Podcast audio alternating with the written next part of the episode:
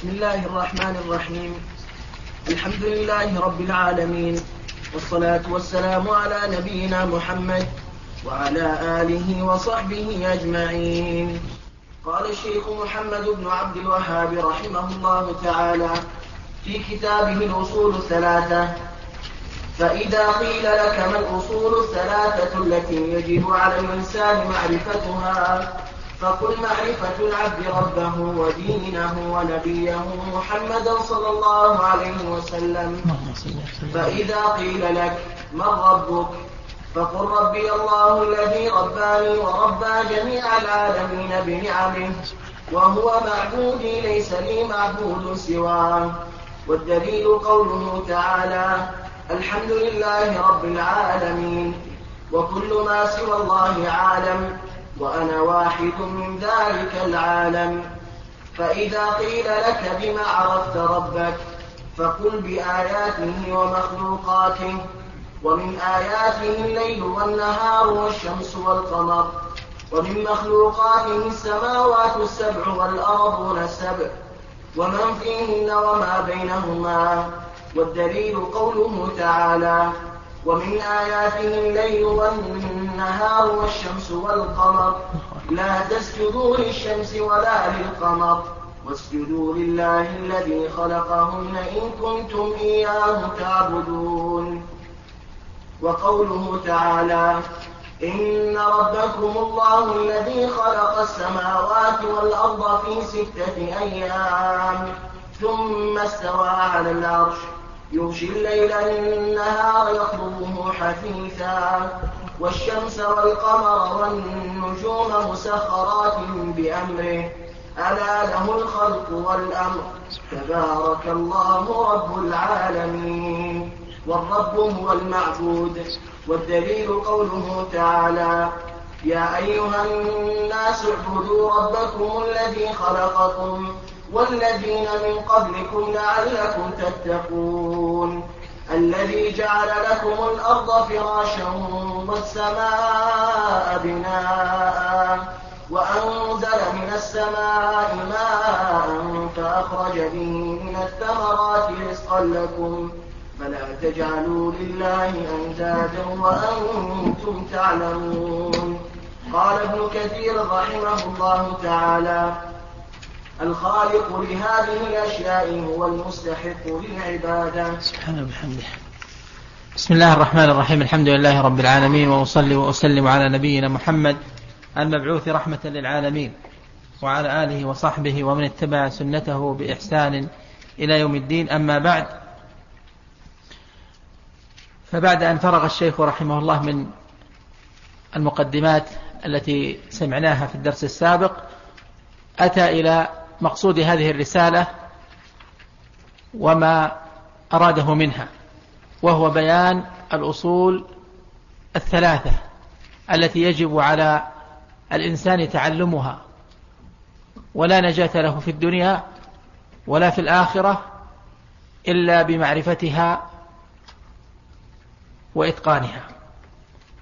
فبقدر أخذه بهذه الأصول علما وعملا بقدر ما يحصل له النجاة في الدنيا والآخرة. قال رحمه الله فإذا قيل لك ما الأصول الثلاثة التي يجب على الإنسان معرفتها؟ فقل معرفة العبد ربه ودينه ونبيه محمد صلى الله عليه وسلم. فثلاث معارف. هي الأصول التي سيدور عليها الكلام في بقية هذه الرسالة. الأصل الأول معرفة العبد ربه. والأصل الثاني معرفة دينه معرفة العبد دينه. والثالث معرفة العبد نبيه محمد صلى الله عليه وسلم. وإذا أردت أن تعرف الدليل على أهمية هذه الأصول وأنها من الأصول التي تحصل بها النجاة للعبد إذا آمن بها وصدق وعمل بمقتضاها. فاعلم أن فتنة القبر مدارها ومحورها على هذه الأسئلة الثلاثة. من ربك؟ ما دينك؟ من نبيك. فالفتنة التي هي في أول منازل الآخرة فتنة القبر وسؤال, وسؤال القبر عن هذه الأصول الثلاثة. ولذلك اهتم الشيخ رحمه الله بهذه الأصول وأفردها بالتأليف ليحصل العبد النجاة في الدنيا والآخرة والأمن مما يخافه في مستقبل حياته. الأخروية والدنيوية. قال رحمه الله فإذا قيل لك بعد أن بين الأصول الثلاثة بدأ بها واحدا واحدا فإذا قيل لك من ربك؟ فقل ربي الله الذي رباني وربى جميع العالمين بنعمه. ربي الله.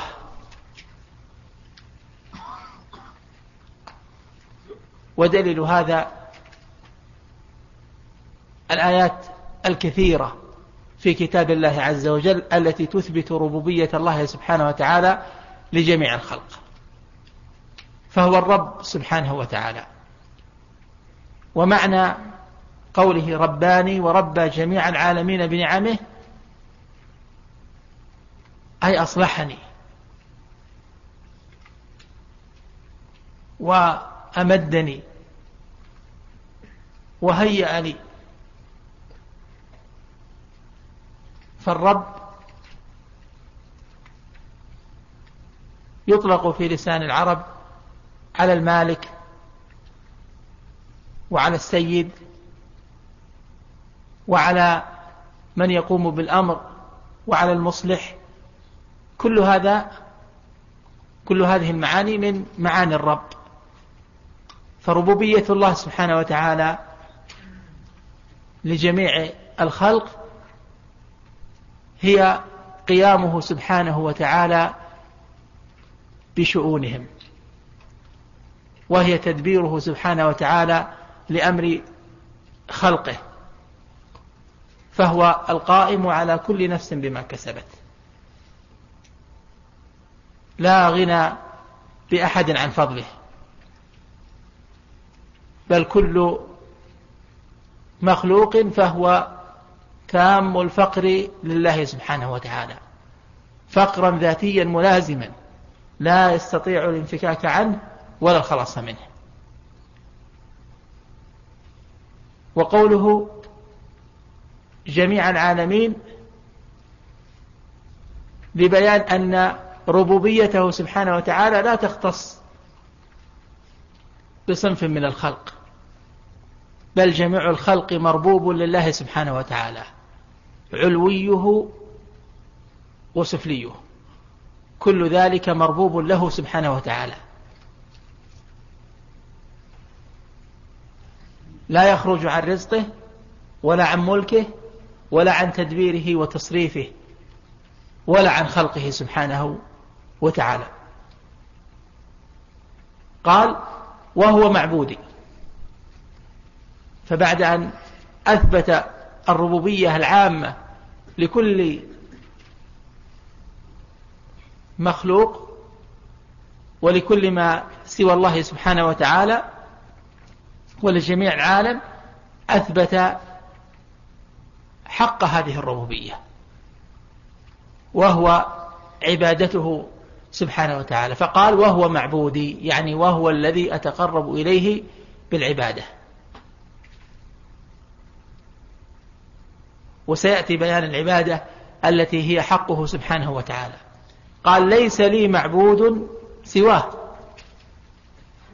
وهذا تأكيد ما دلت عليه الجملة السابقة من إفراده سبحانه وتعالى بالعبادة. فإن قوله وهو معبود يفيد الحصر لأن الجملة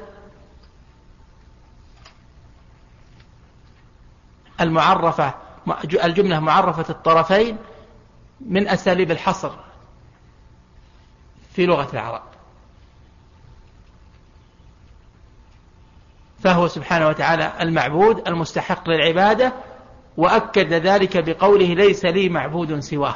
والدليل على ما تقدم من أنه سبحانه وتعالى هو الرب الذي رب جميع العالمين وهو المعبود الذي لا يستحق العبادة سواه قول الله سبحانه وتعالى الحمد لله رب العالمين.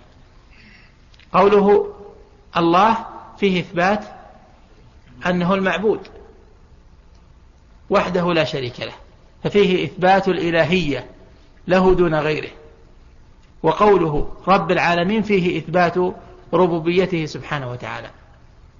وإضافة الربوبية للعالمين هنا هي الربوبية العامة التي يندرج تحتها كل أحد. ثم قال رحمه الله وكل من سوى الله عالم. كل من سوى الله عالم. وهذا يفيد أي شيء؟ يفيد دخوله في قوله تعالى رب العالمين فهو مربوب له سبحانه وتعالى. فإذا قيل لك الجمع هنا المراد به أي شيء؟ المراد به الأفراد والأجناس والأنواع على اختلافها وتنوع وتنوعها. فكل هذه الأصناف على اختلافها مما سوى الله سبحانه وتعالى فهي داخلة في العبودية له سبحانه وتعالى عبودية القهر التي لا يخرج عنها أحد كما قال الله جل وعلا إن كل من في السماوات والأرض ها إلا آت الرحمن عبدا. فهذه العبودية هي عبودية القهر التي لا خروج لأحد عنها. ثم قال وأنا واحد من ذلك العالم. واعلم أن العالم في قوله تعالى العالمين يشمل العوالم المكلفة والعوالم غير المكلفة. المكلفة يعني التي وجه إليها الخطاب بالطلب وغير المكلفة التي لم نعلم أنه وجه إليها طلب وإنما عبادتها عبادة عبادة ذاتية أي تسبيح فطري لا تكليف بأمر ونهي. والعوالم المكلفة فيما نعلم هم بنو آدم والجن والملائكة. فهؤلاء وجه إليهم الخطاب من رب العالمين. وطلبوا بأفعال ونهوا عن أشياء. ثم قال فإذا قيل لك بما عرفت ربك فقل بآياته ومخلوقاته. هذا فيه الاستدلال على ربوبية الله سبحانه وتعالى. واعلم أن الله سبحانه وتعالى قد أقام الأدلة الدالة على ربوبيته سبحانه وتعالى وأنه رب العالمين. أقامها بأنواع مختلفة وصور متعددة في السماوات والأرض والأنفس. فالآيات الدالة على ربوبية الله جل وعلا لا حصر لها. وفي كل شيء له آية تدل على أنه واحد. فآيات الله سبحانه وتعالى الدالة على ربوبيته واستحقاقه للعبادة دون غيره كثيرة لا حصر لها. وإنما ذكر المؤلف رحمه الله بعض الآيات. فقال بآياته ومخلوقاته. والآيات هنا الظاهر أن المراد بها الآيات الخلقية الكونية. واعلم أن الآيات نوعان. آيات كونية خلقية وآيات شرعية أمرية. الآيات الشرعية هي ما تضمنته الشريعة من آيات الكتاب المبين. وما جاء في التوراة والإنجيل في, في الأمم السابقة. أما هذه الأمة فالآيات الشرعية هي ما في كتاب الله عز وجل. والآيات الكونية هي العلامات الدالة على الخالق سبحانه وتعالى. وهي متنوعة كثيرة. وقوله ومخلوقاته هل هذا من عطف الشيء على نفسه أو من عطف المتغيرات؟ الظاهر أنه من عطف الشيء على نفسه. لأن المخلوقات آيات فكل مخلوق يدل على عظمة خالقه.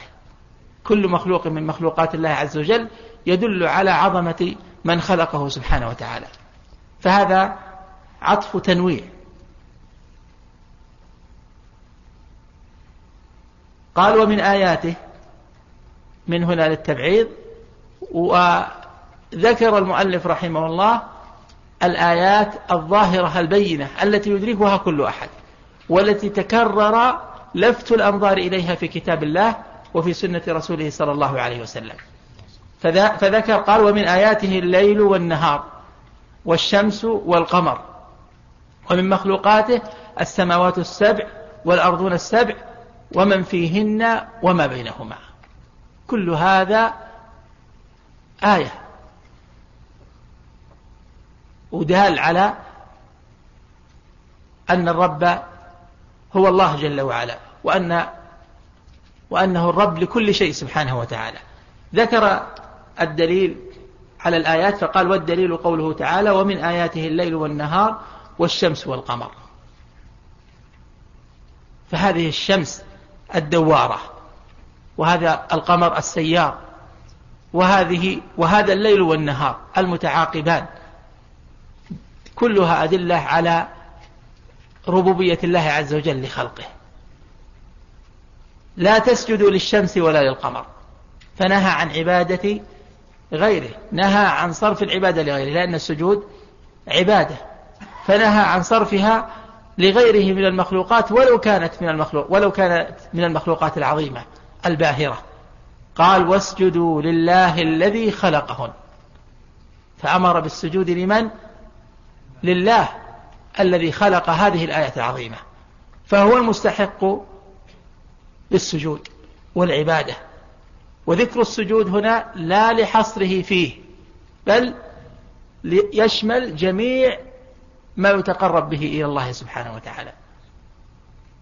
فليس المنهي عنه السجود فقط ولا المأمور به في حق الله السجود فقط بل المنهي عنه صرف كل كل صرف كل نوع من أنواع العبادة من السجود وغيره. قال إن كنتم إياه تعبدون أي توحدون. فإن كنتم قمتم فإن كنتم قد قمتم بحق بحقه في بتوحيده وعبادته فإن من لازم ذلك أن تفردوه بإيش بالسجود له سبحانه وتعالى دون غيره. والمقصود من سياق هذا هذه الآية بيان أن الشمس والقمر والليل والنهار من آيات الله سبحانه وتعالى الدالة على عظيم الرب وأنه سبحانه وتعالى رب كل شيء.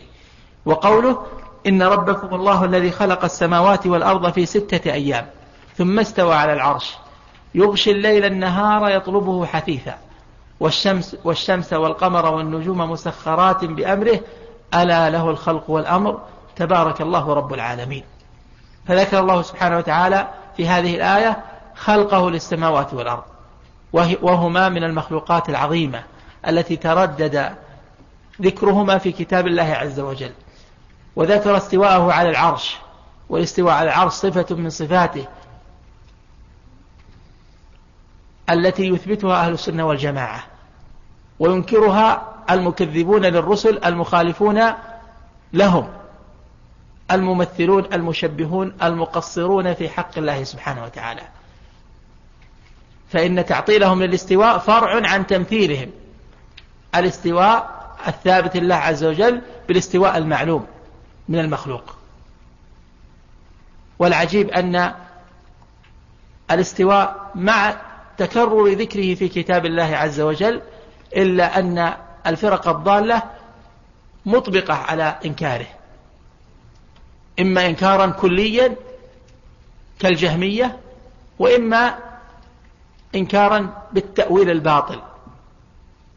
حتى إنه جاء عن جهم بن صفوان أنه قال وددت أن أحك من المصحف الرحمن على العرش استوى.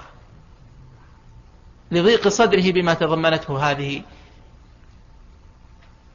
الآيات من إثبات صفة الاستواء لله جل وعلا.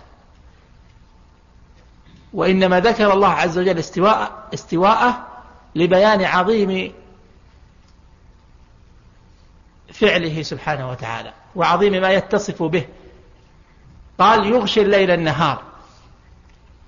أي يزيل الليل بالنهار والنهار بالليل. وهذه الإزالة هل تحتاج إلى وقت؟ لا. ولذلك قال يطلبه حثيثا. أي هذا الغشيان. زوال الليل بالنهار وزوال النهار بالليل أمر يحصل بسرعة. ولذلك لا يجد توقف بل هما متعاقبان يكور الله الليل على النهار ويكور النهار على الليل.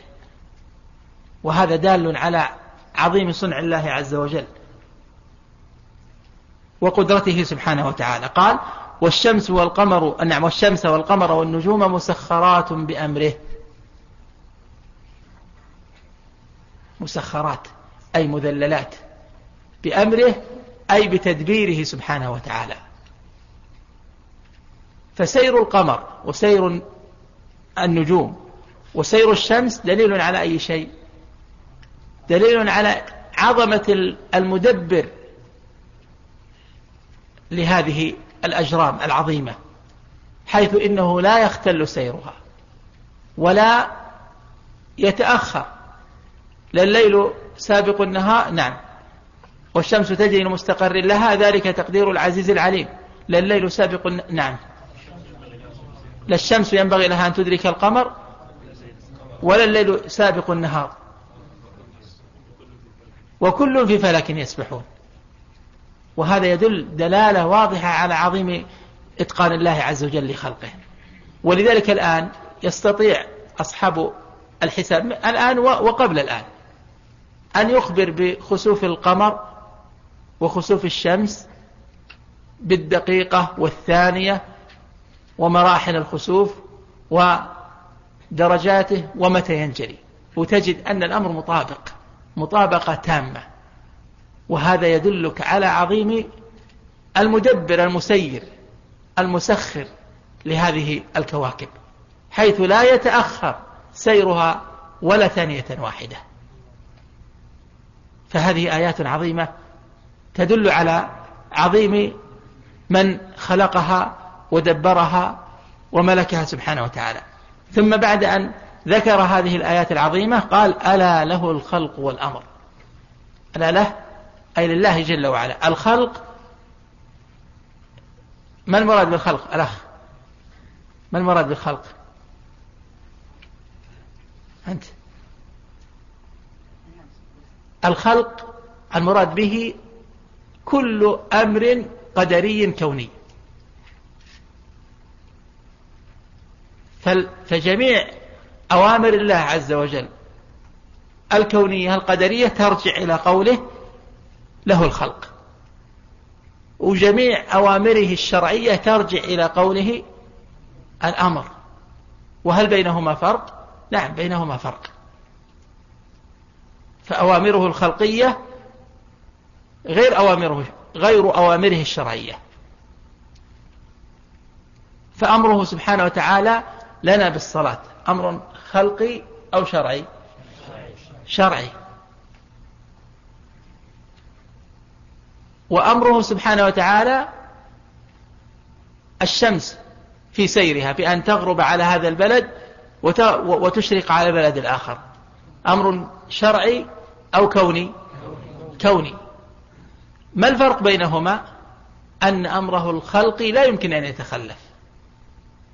وأما أمره الشرعي نعم أمره الشرعي الديني قد لا, قد لا يتحقق. ولذلك قال سبحانه وتعالى فيما يتعلق بأوامره الشرعية قال وقليل من عبادي الشكور. هذا الفرق بين الأمر والخلق. قال تبارك الله رب العالمين. تبارك يفسرها كثير من أهل التفسير بقولهم تعالى وهو من معانيها لكن تبارك أشمل من ذلك.